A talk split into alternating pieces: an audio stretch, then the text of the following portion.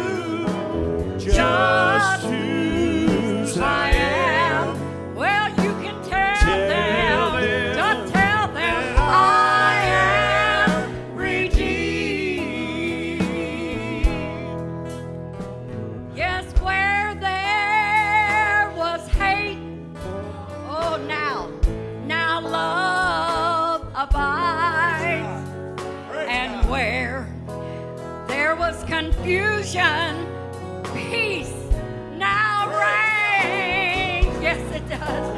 Because I'm walking, I'm walking with Jesus. And I'm a child, a child of the King.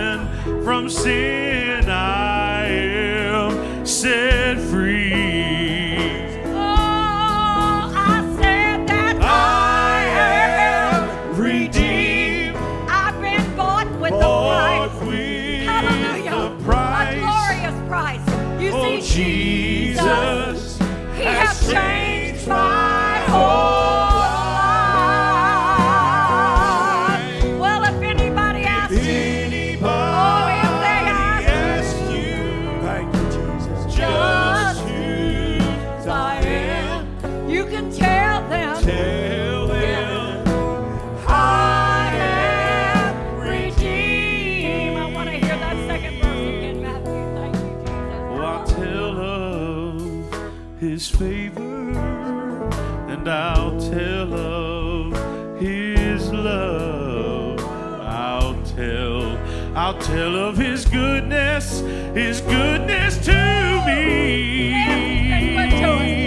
Oh, he purchased my redemption with his own precious, that precious blood. And from sin, from sin, I am set free.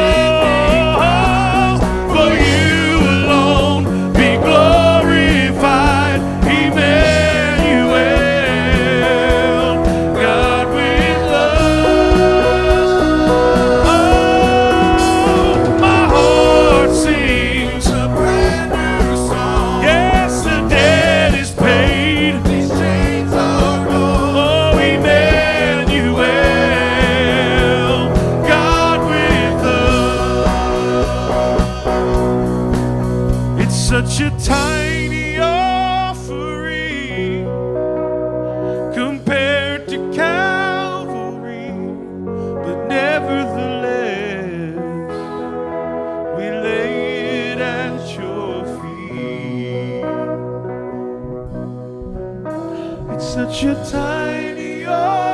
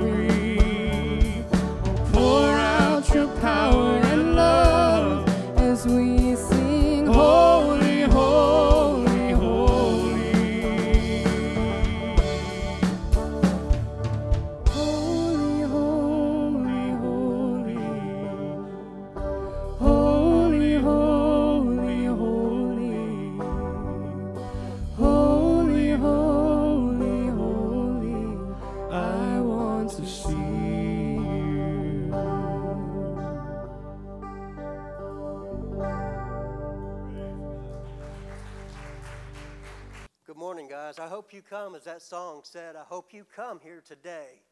And you have to excuse my, my voice. I've been fighting a sinus infection all week, and it got a little better, and now it's coming back on, but God will give us grace.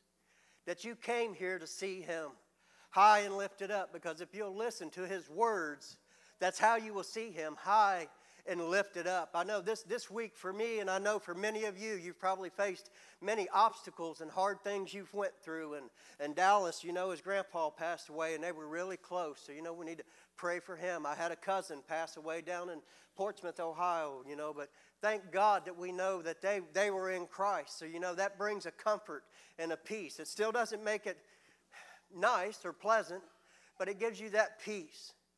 But after Tim had asked me to start preaching in, uh, today, and, and I know that you guys maybe are getting a little tired of my gardening stories. But I tell you, I've learned so much out there in that garden this year and the, the things that, that come about. And I started thinking about the garden and the, the different times uh, that we see the Bible, in the Bible, that the garden is mentioned and the things that took place there.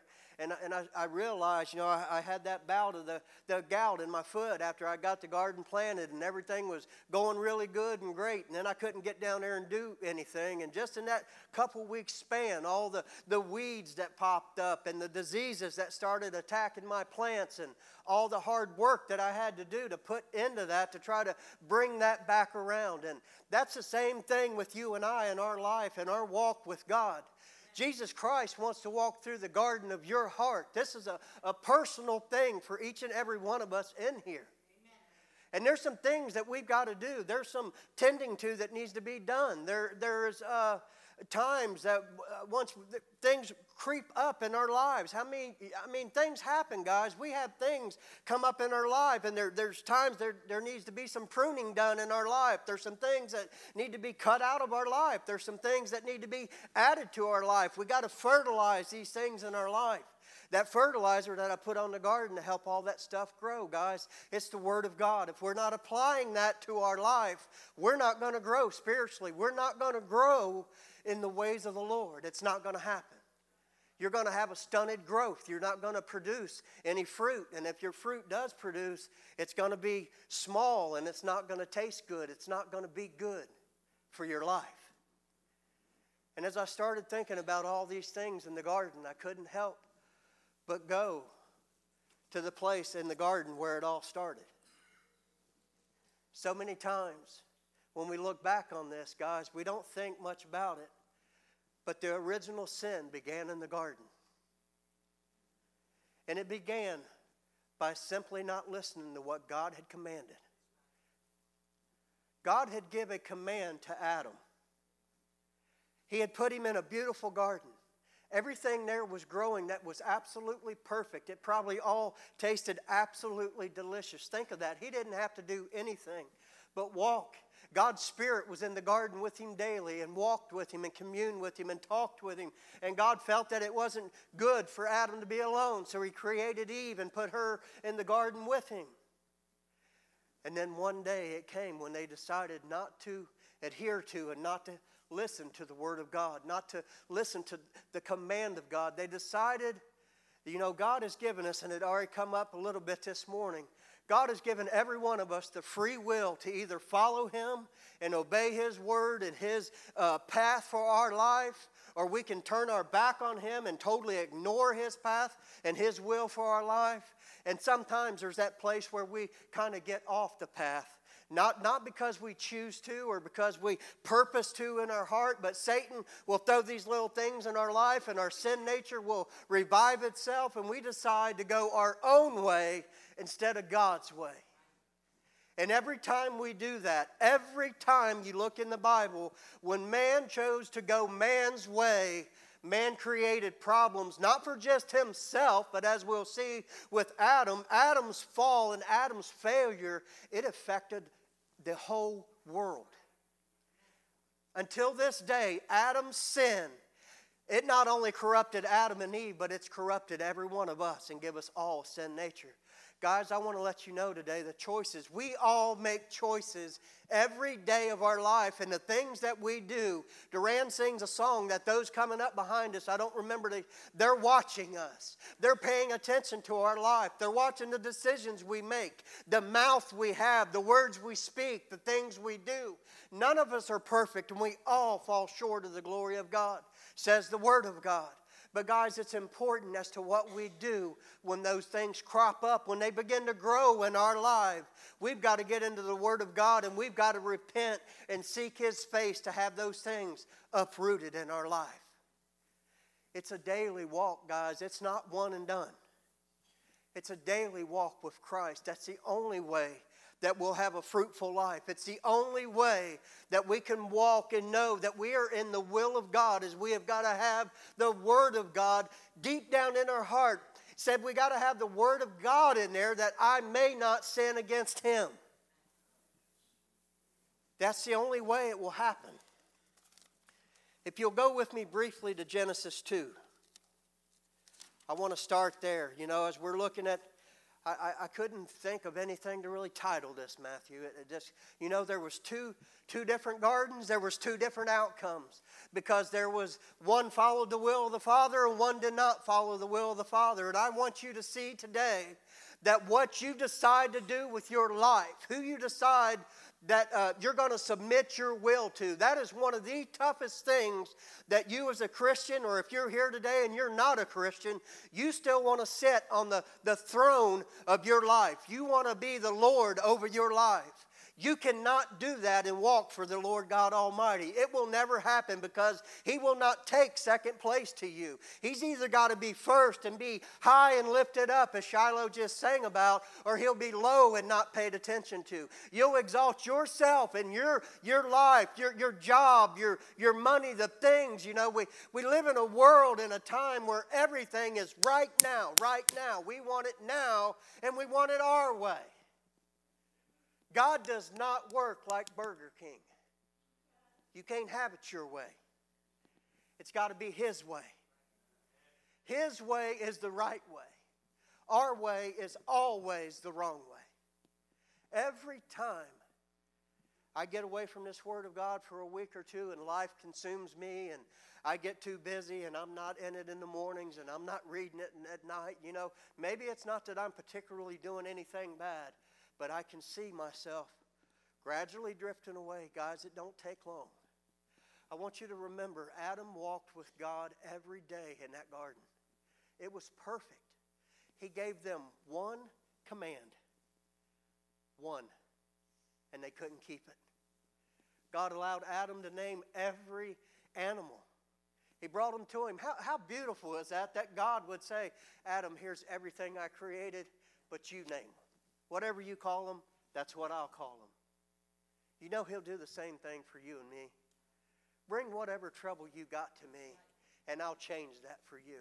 I'll give you a new name. There'll be a new name written down in glory.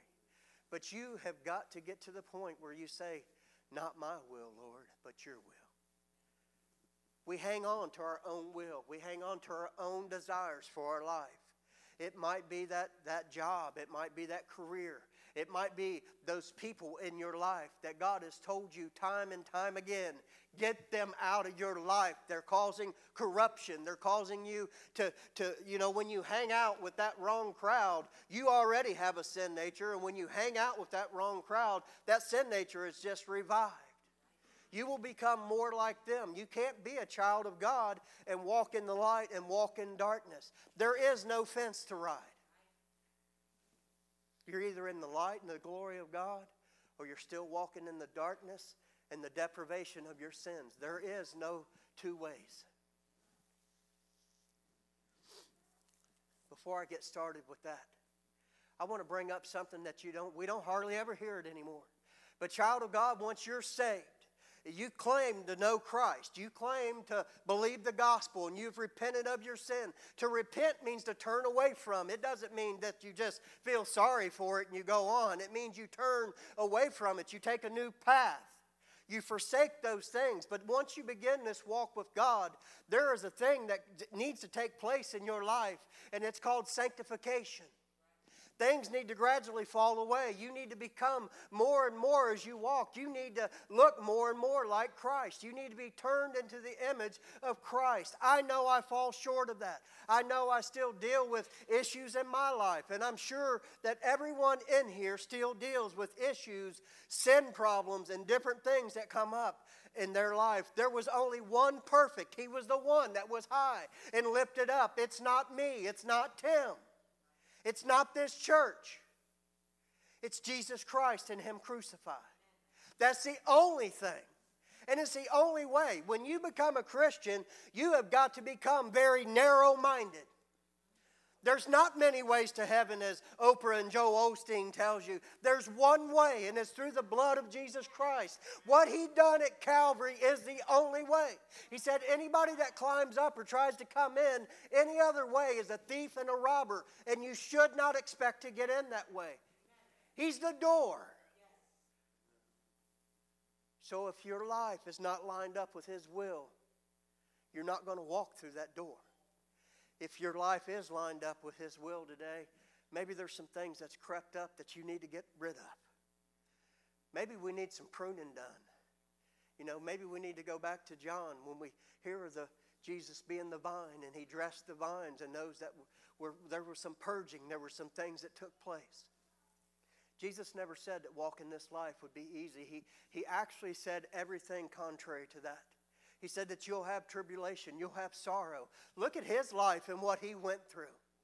He went through tribulation, sorrow, problem after problem after problem. Why? Because of sinful men.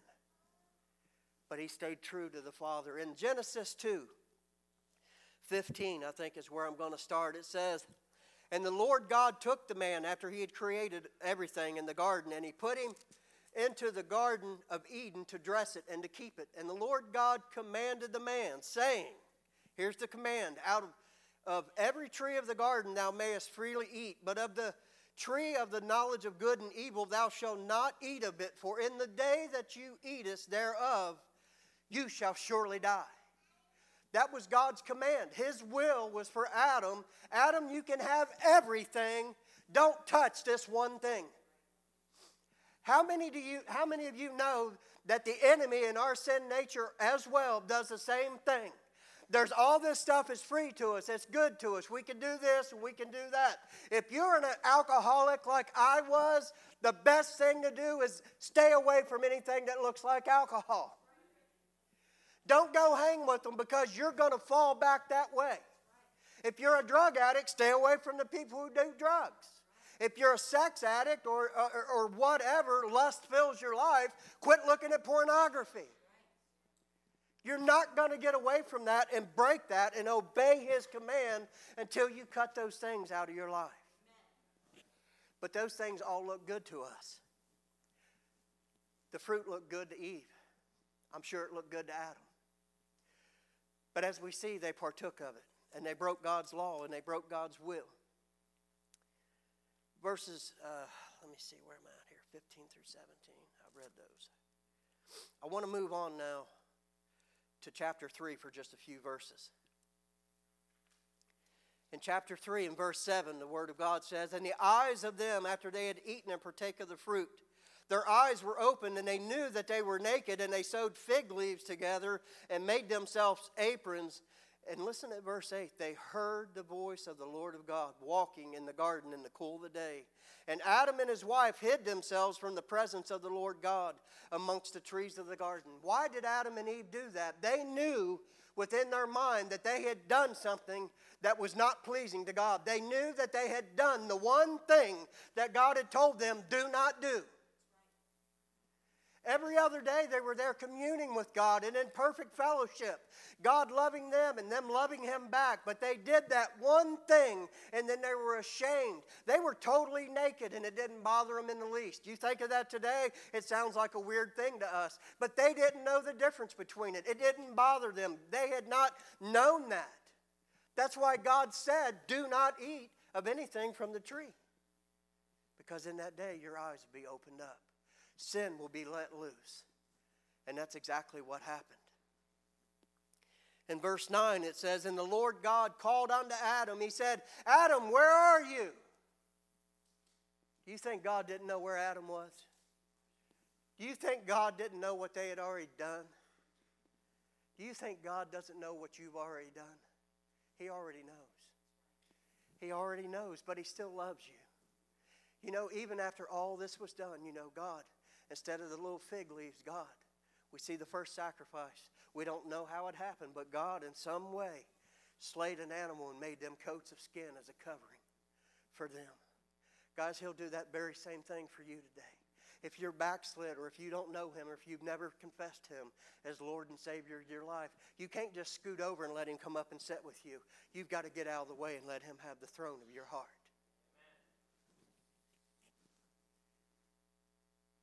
And he said, I heard thy voice in the garden, and I was afraid because I was naked, and I hid myself. And he said, Who told you that you was naked? Have you eaten of the tree whereof I commanded thee that you shouldn't eat? You know, see, God does that to me. When Randy does something stupid, or when Randy lets something fly out of his mouth that shouldn't come out of it, he says, Randy, have you said and done things that I told you not to do? And I got to say, Yes, Lord, I have. Lord, forgive me. Help me not to say and do those things again. Lord, help me to be full of compassion and love and not be critical and, and, and full of other things that shouldn't be in my life. Guys, we've got to come to that point where we do that. Then the blame game starts. Have you ever blamed somebody else for the stupid mistakes you've made in your life? Pretty, we're always quick to point that finger, ain't we? That's what they, that's what they did. It's exactly what they did. And, and verse 12, he said, And the man said, The woman that you gave me, she gave me of the tree, and I did eat. So let's blame Eve. God, I was sitting here doing what you told me to do, but Eve plucked that off of there and gave it to me, so you be mad at her. You get her. Leave me alone. And the Lord God said unto the serpent, Because thou hast done this, thou art cursed above all the cattle and above every beast of the field. Upon thy belly thou shalt go, and the dust thou shalt eat all the days of thy life, and I will put enmity between thee and the woman, and between thy seed and her seed. It shall bruise thy heel, and thou shalt bruise her head, and thou shalt bruise his heel. The woman does the same thing. Unto the woman he said, I will greatly multiply thy sorrow and thy conception, and in sorrow thou shalt bring forth children, and thy desire shall be to thy husband, and, the, and he shall rule over thee. And unto Adam, listen to what he says unto Adam. Unto everyone else, he tells them, what they are going to do. The serpent's going to crawl on the belly. The woman, because you did this thing, you're going to have travail and you're going to have labor pains. I've never been through those things, but Lord, I've heard of some of them. It's a, it's a terrible thing, but it brings forth and produces such a wonderful gift from God. But in verse 17, he said unto Adam, Adam, because you have hearkened unto the voice of thy wife, and have eaten of the tree of which I commanded thee, saying, Thou shalt not eat of it, Cursed is the ground for your sake, and in sorrow shalt thou eat of it all the days of thy life. God said, Adam, because you chose to listen to someone else other than what I told you, all the days of your life, you're going to have troubles and sorrow. When you eat now, you're not just going to go pick it from the tree. You're going to have to till the ground. You're going to have to prepare the ground. You're going to have to gather the seeds and plant those. You're going to have to do the pruning. You're going to have to do a lot of the watering. You're going to have to do all these things, Adam, because you chose to obey your wife and not me. Men, let me tell you something. If your wife tries to ever get you to do something that's outside of the will of God or you know it's wrong in God's eyes, don't do it. Women, likewise, if your husband tells you to do things that's outside of the will of God and you know it's not good for your life, don't do it. The little bit of problem that it might cause between the two of you will be much less than the problem it's going to cause between you and God if you pursue that in your life.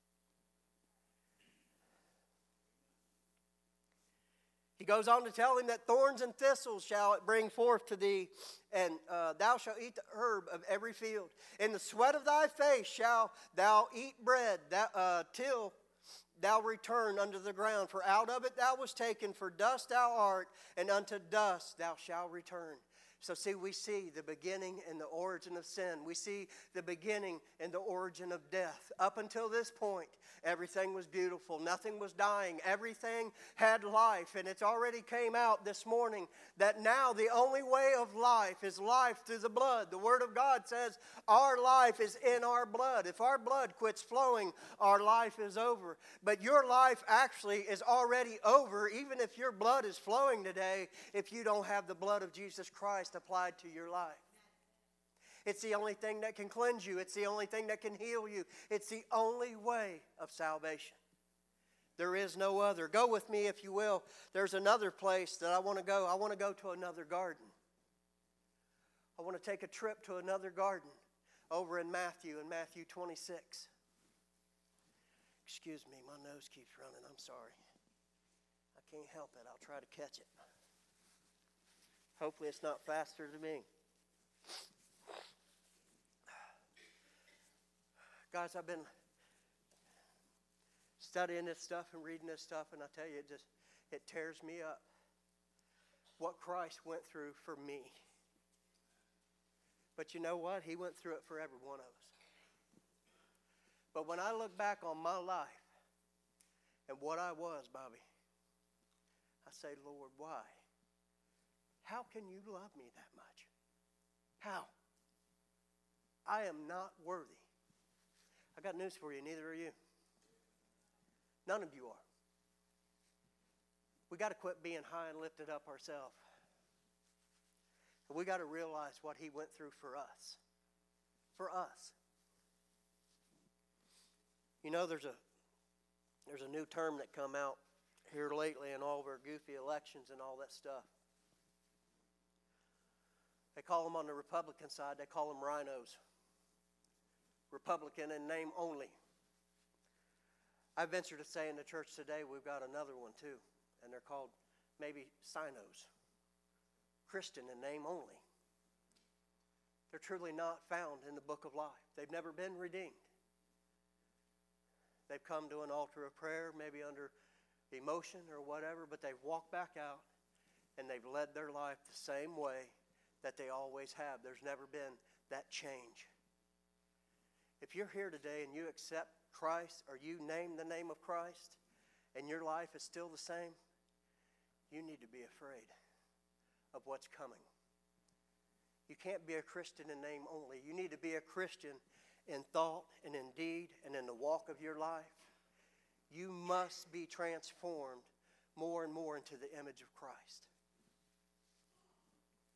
In Matthew 26, I'll try to hurry and get through this. In verse 36 is where I want to start. They've done already had the Last Supper in the upper room. Jesus has told his disciples over and over again what is going to take place. He's told them that I must go to Jerusalem, that I am going to be uh, given into the hands of sinners, that I will be killed, and that I'll be raised up the third day. But they didn't quite get it, Bobby. They didn't understand. They had a perception in their mind, and I'll try to get into it a little bit as we read some of this. I don't want to jump the gun there. I'm getting a little bit ahead of myself. But they had something in their mind, and I think a lot of times we've got in our mind that, that Christ is our, our ticket to heaven, but nothing else needs to change. We can keep on going on and doing whatever it is that we want to do, that there needs to be no surrendering of our will. But if your will is still prevalent in your life, you're not doing the things of God. You're not following the path that God has for you.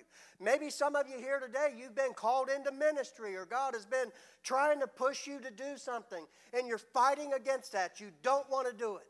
Can I tell you something? If you don't want to do it, that's probably the exact plan that God has for your life. Jesus come into something here that he, he was going to do it, but he didn't really want to. If there was any other way, Lord, let's find another way. But there was no other way. You know, Sister Shirley, after I mentioned that and brought that up months ago, she decided to start that Bible study at her house with her family. It's been a blessing, ain't it, Shirley? I continued to fight it. I was supposed to be doing it before you was, but I continued to fight it. But about a month ago, I said, Enough, Lord, I give. I give in. Lord, whoever it is, and it may sound funny to you, I didn't know what to do that day. I went down my phone and I just, whatever, whoever I felt like the Lord told me to click on, I click, click, click, and I sent them. I had no idea who would show up, who would come. I had no idea. First night we had, I believe it was 18 showed up at my little house. And I thought, Lord, only you. You've got to surrender your will completely. See, I was still hanging on to God, I, I read the Word. I preach when Tim asked me to preach. I go to the nursing home. It wasn't enough. It wasn't His total will for my life. There's some of you here today, you can only reach those in your family. See, I've had some in my family's been coming, some ain't been coming. But I believe God to bring them in there. You know, if they won't come here, maybe they'll come there. And I said, Lord, whatever your will is, help me to surrender my will and be in the center of yours, not walking around dancing on the edges, but to be in the center of your will. And God's been blessing that little thing. Some of them have been texting me independently of our group text thing. Thank you for doing that. I don't want them to thank me, Duran, because it ain't me. Randy didn't want to do it. Randy didn't want to do it. I already had many other things going on in my life with Jackson, with home, with work, with, with studying for sermons, with doing other things. I didn't want to weed out that time, Andy, on Friday night to do that. But thank God he finally broke down that wall and said, Look, you've been praying for your family to get saved. You've been praying for a way to witness and minister to them. I'm trying to open that door, and you're standing right in the way of it. Get out of the way. Get out of my way and let me open up that door. In verse 36 of the 26th chapter of Matthew, it says, Then cometh Jesus with them unto a place called Gethsemane, and said unto the disciples, Sit ye here while I go yonder and pray. And he took with him Peter and the two sons of Zebedee, and began to be sorrowful and very heavy. Then he said unto them, My soul is exceeding sorrowful, even unto death. Tarry ye here and watch with me. And he went a little further and he fell on his face, face and he prayed, saying, Oh, my Father, if it is possible, let this cup pass from me. Nevertheless, not as I will, but as you will, Father.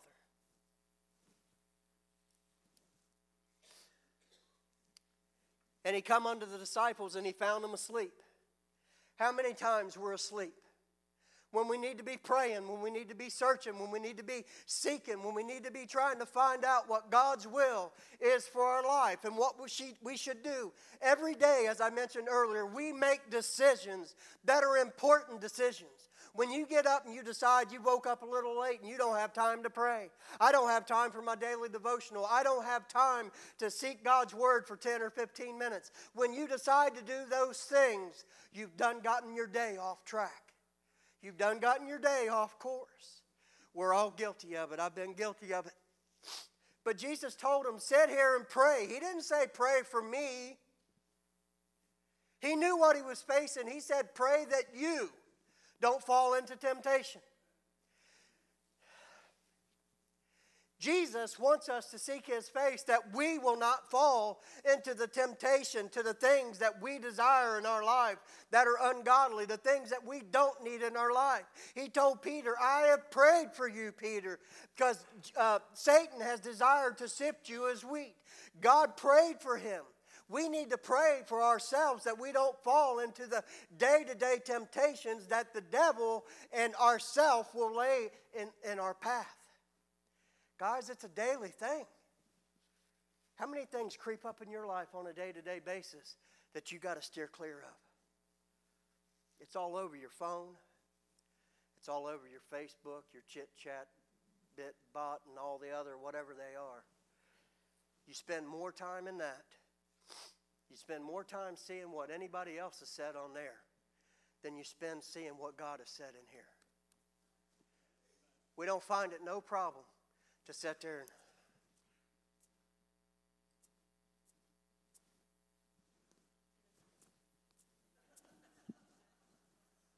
But we find it so difficult to sit down for 10 or 15 minutes a day.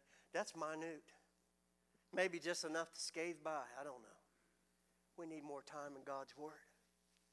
We've got to be able to resist the temptation because the tempter is still going to come. Just because you're covered, if you're here today and you're covered by the blood of Jesus Christ, the temptations and the, the tempter is always going to be there. And he's going to turn the fire up. The closer you try to get to God, the higher the fire is going to go. So, the more you need to seek God in prayer, the more you need to know His will for your life, the more, the closer you need to get to Him. He said, Watch and pray that you enter not into temptation. And he said uh, uh, that the spirit is indeed willing, but the flesh is weak. How many knows that this flesh, what we walk in every day, is what we call our body, it is very, very weak. That's why it is so important for your inner man, that inner being that Carl talks about. He needs to be strong. He needs to have the Word of God within you that your spirit can be strong enough to tame this old flesh. That you can stand up in that hour and say, I will not do that because that's not pleasing to my Heavenly Father. Jesus Christ paid a price for me. He said in His Word that you are bought with a price. You are not your own, so why do you think that you are? Why do you think that you can make decisions and govern and guide your life? Why did Jesus come and give his life if we could do it on our own? We can't.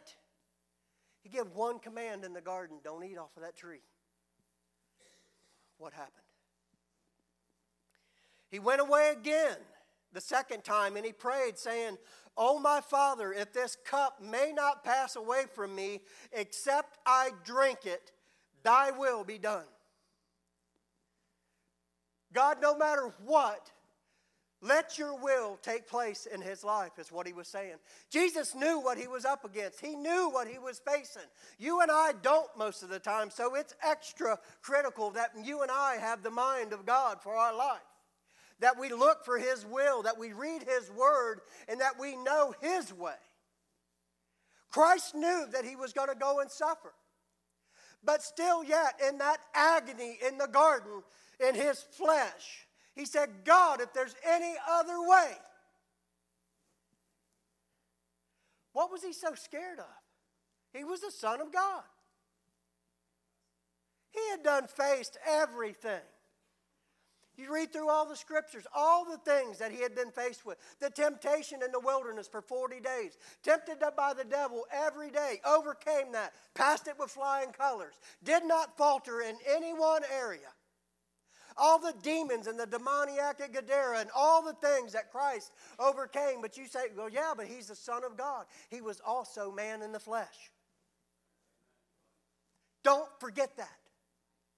That's why he is the only perfect Lamb of God.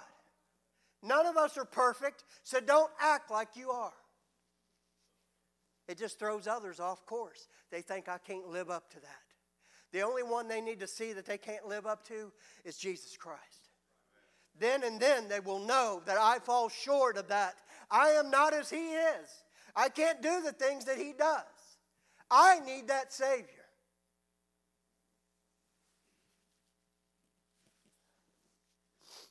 What are you holding on to today? What will you not relinquish to Him? Feel like sometimes, you know, in, in that big garden of our heart, it's a big place. And I think sometimes we try to cover things up and we try to say, well, God, you can have, you know, they usually talk about it being doors, but Lord, just stay away from this door. There's things in our lives that we need to allow God to help us with. He wants to take those things out of your life, not to harm you, to help you. It doesn't, pruning doesn't feel good. Ask my tomato plants. I let them suffer for two or three weeks, Shirley. I had to whack them and hack them and cut them off, and then they, they looked awful for a little while, and then I fertilized them, and I prayed, and I said, God. And then towards the end, guess what? They come right back you can be brought back into that right relationship with God today. No matter if you've wilted away or if you've had some funky fruit come up in your life and you've done things that you shouldn't have done, God is at the door. In Revelation, He says, I stand at the door and knock. And he that will open up to me, I will come in and sup with him, and he with me. And then he said the strangest thing, Duran, that just blows my mind. He said, To him that overcomes, I will allow him to sit in my throne. Does that not just tear you up today? I don't deserve to sit on his throne. But it's a promise that he's given every one that overcomes. Not to say I'm, I'm a Christian and then on Facebook is running everybody down the road and cussing like a sailor. Friend, if that's you today, you're not ready to go. The thing that Jesus was so terrified of was that little cup. Does it look little in your eyes? That cup was the wrath of God being poured out upon him. The perfect, sinless Lamb of God that had never done one thing wrong in his life, had walked perfect, done everything according to the Father's will. But he was being asked to drink of that cup, the wrath of God that's going to be poured out on sinners at the end, at the great white throne judgment. If you don't know him today, that cup of wrath is still looming over your head.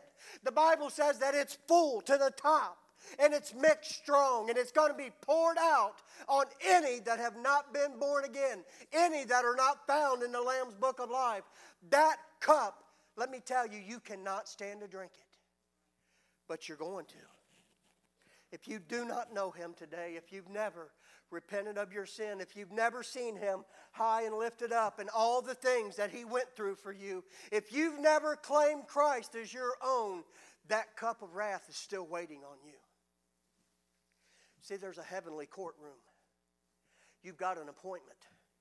You will not miss it. You will not be late. You will not have an attorney standing there for you.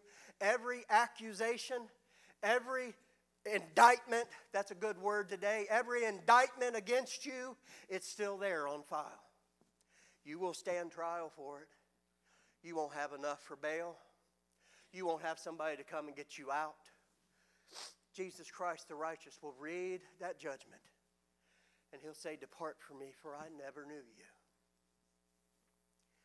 Guys, I hope that you're listening today. You know, everybody thinks, I can't help but think, Tim, of every time you tell me that your mom says she just puts that off, man. That, you know, and, and then the death of my cousin. Thank God, I mean, he was a Christian man. But he was walking, me and Bobby was talking about this out in the hallway. He was a, a respiratory therapist, so he knew how a lot of that stuff worked. Started having these strokes and all these crazy things going on that he really didn't know why. So, guys, he went from a fruitful, had a good life, had plenty of money, was a very humble man, did all that he ever wanted to do.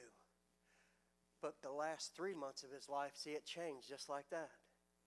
He went from a very humble man with a great life, serving God, good occupation, walking with Jesus, to bedridden for the last three months of his life. Don't think that your life can't change just like that. You're one breath away from eternity. You're one breath away from your court date. I don't care what your age is. You know, often when we go to the cemetery, I walk around sometimes and I look at those headstones, and you see some that's nine years old, some's 19 years old, some's 29, 39, some's been fortunate enough to make it up into their 90s. Death is not a number, death is a day. We've all got that day coming. That day is coming. Yours may be faster than mine. Mine might be today. I don't know. But the thing is, you've got to be ready at all cost, and you've got to stay ready.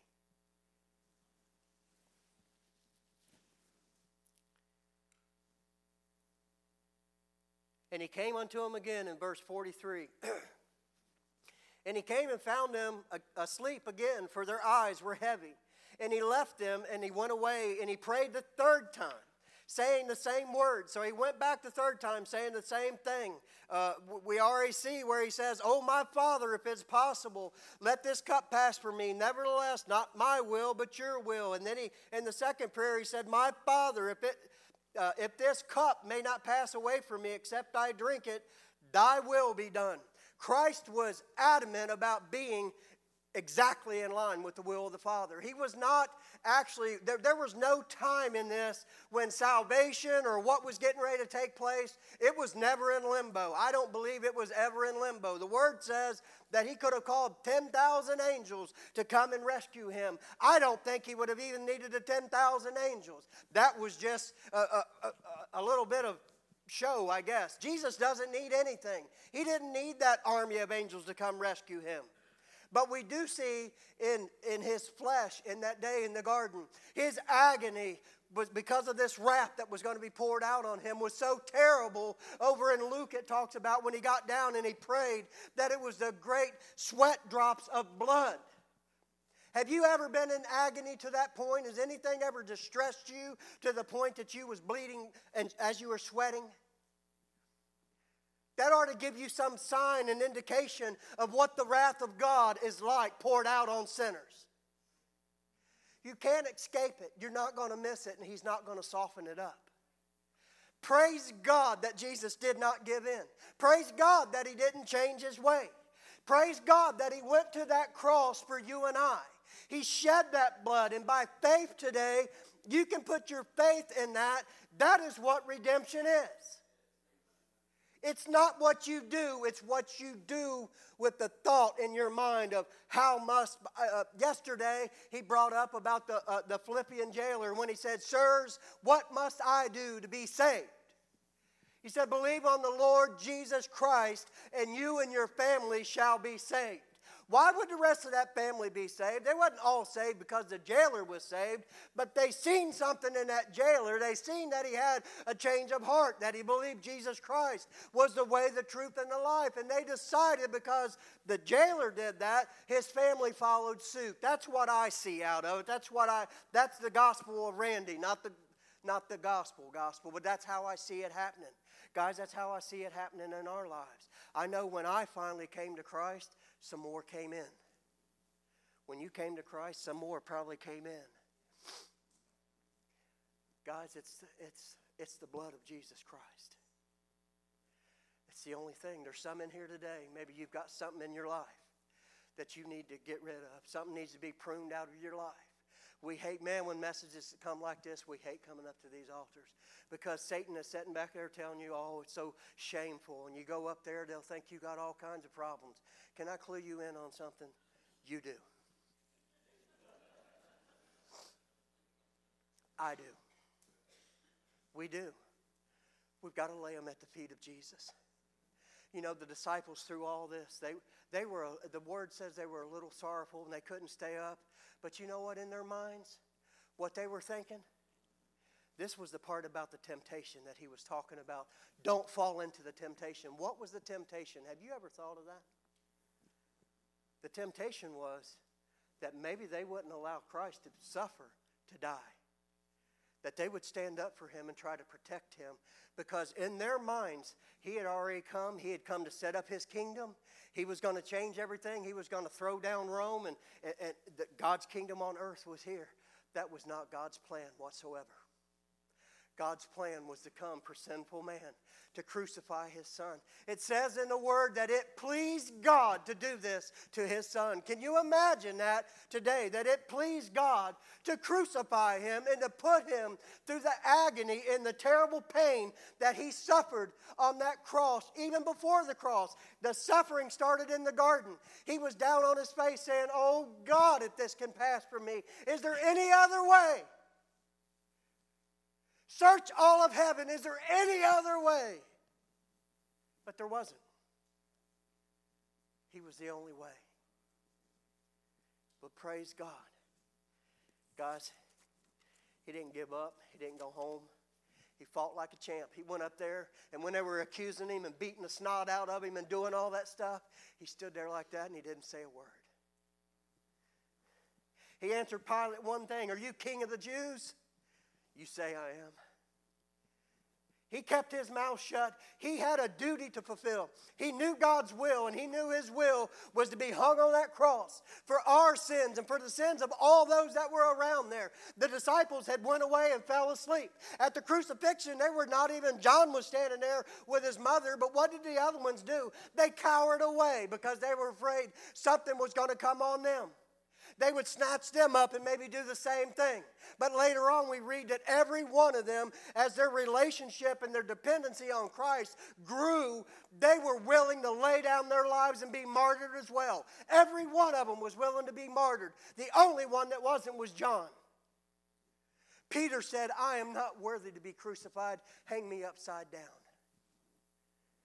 So you see, once you're in a relationship with Jesus, and you walk with Christ and you start to understand what He went through and what He bore up for you and the things that He's done, it makes you a lot bolder.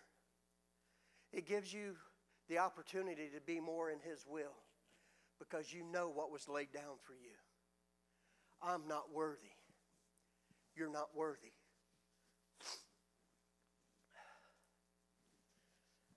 I'm going to shut up. I don't know who has a, song or who, if you guys want to come back up and get something ready.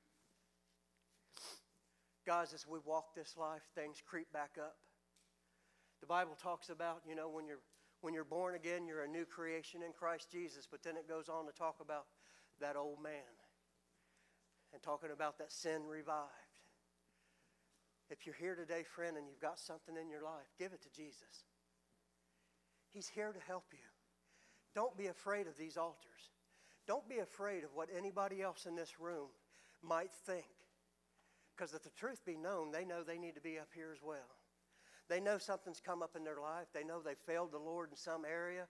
We're not perfect, guys, but we have got His grace and His mercy. His arms are always, he, He's not on that cross anymore, but His hands and His arms are still just like this today. He says, Come to me, all you that are heavy laden, and I will give you rest. I will take those things from you. I will pluck up the roots that's in your garden. I will give you what you need today. You need to have your name written in the Lamb's Book of Life. And then you need to live like a Christian, not in name only, but as a true Christian, following the Word of God, leaning on the Holy Spirit to guide and direct your life. You need to do that to inherit the kingdom of God. It's not a one and done thing, it's an everyday walk, a personal relationship with Christ. If you don't know Him today, He's here. He's here. You know, that we always say, like this morning, we always say there's such a sweet, sweet spirit today. Anywhere the Holy Spirit is, is always sweet. We say that kind of foolishly. In this word today, I know part of it's difficult, but guess what? On the other end of it, it's sweet, sweet, sweet. You can go from death to life today. You can go from struggling to set back up in your right place with God. You can be released from that thing in your life. You can be forgiven for whatever it is that you've done.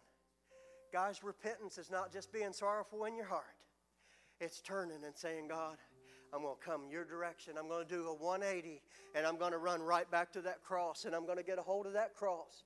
And the cross is not what saves you, but what was done on that cross is what saves you and it's what keeps you. The gospel of Jesus Christ is what will keep you and give you eternal life. Think about it, guys. Where would you go today? You know, my cousin Mark, he was his life was taken. Your grandpa's life was taken. After that point, guys, there's no changing your mind. You don't know when that point's going to come. I've heard of all the stories of the people leaving the service and then getting killed in a car accident. You never know when your ticket is up. We must be ready at all times. Whatever's troubling you today, bring it to Jesus. He is your waymaker. Guys, I stand here today. You know, Betty sang that song about redeemed. I know in my heart I'm redeemed. But I also know many times that I don't deserve it. And also that sometimes I bring shame and reproach to the name of Jesus Christ, my Lord and Savior. And I've got to go back. The, in Revelation, it talked about when he had something to say to some of them churches. He said, Go back and do that first work over. You've left your first love. Don't be a religious person today. Religion will never enter into the kingdom of God. Your religion will never get you there. Your relationship with the Savior will. It still blows my mind when He says, I will grant unto them to sit at my throne. Are you going to get to sit there? Do you feel that promise in your heart today? If you're not ready, friend, I would get ready because time is drawing nigh. Things are wrapping up. Even the atheists, the ones that say they don't even believe in God, they know things are jacked up.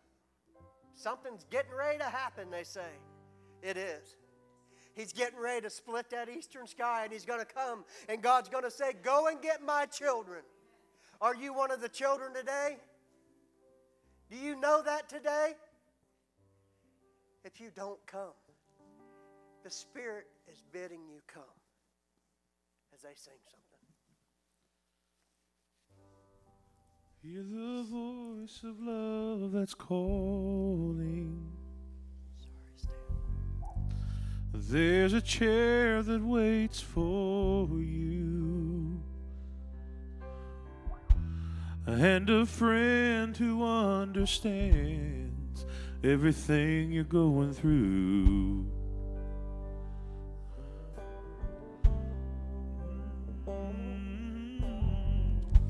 But you keep standing at a distance.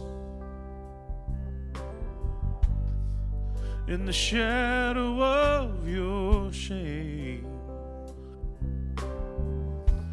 there's a light of hope that's shining. Won't you come and take your place?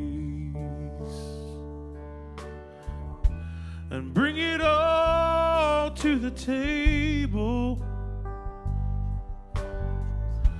There's nothing he ain't seen before. For all your sin, all your sorrow, and your sadness, there's a Savior, and he calls, bring it all to the table. And he can see the weight you carry. And the fears that hold your heart. But through the cross, you've been forgiven, you're accepted as you are. So bring it all to the table. There's nothing he ain't seen before. For all your trials, all your worries, and your burdens, there's a Savior, and He calls, bring it all to the table. You can bring it all.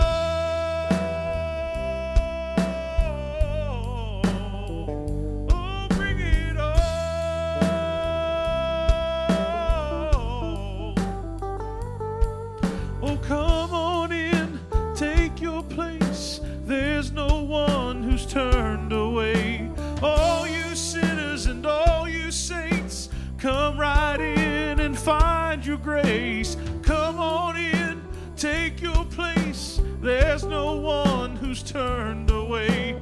All you sinners and all you saints, come right in and find your grace and bring it all to the table. There's nothing he ain't seen before. For all your sin, all your sorrow, and your sadness, there's a Savior, and he calls, bring it all to the table. Oh, bring it all to the table.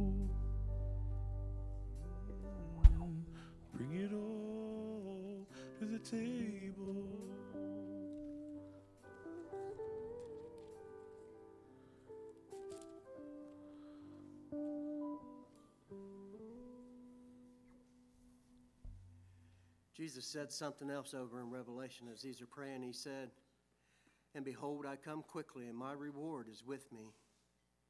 To every man according to his work shall be. I am the Alpha and the Omega, the beginning and the last.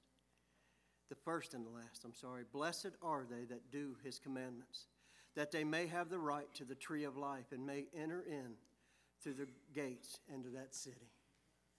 Following right after that, he also says something else that without that gate and without are the dogs and the sinful and those that are, were not bid to enter in. I don't know why I feel it so strongly in my spirit today, but I'm going to ask Matthew to please sing that another verse or something one more time. There's someone in this place that needs to get right with God. There's someone in this place that's battling in the spirit today. There are Christians up here getting things right with God. There are sinners back there that have never gotten right with God. Don't miss your opportunity today, friend. As Matthew sings, Come and give your life to Christ. He is standing ready for you today. Oh, hear the love, voice of love that's calling. There's a chair that waits for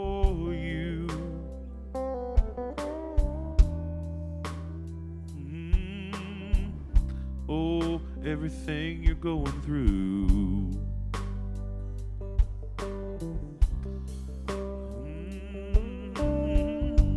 But you keep standing at a distance.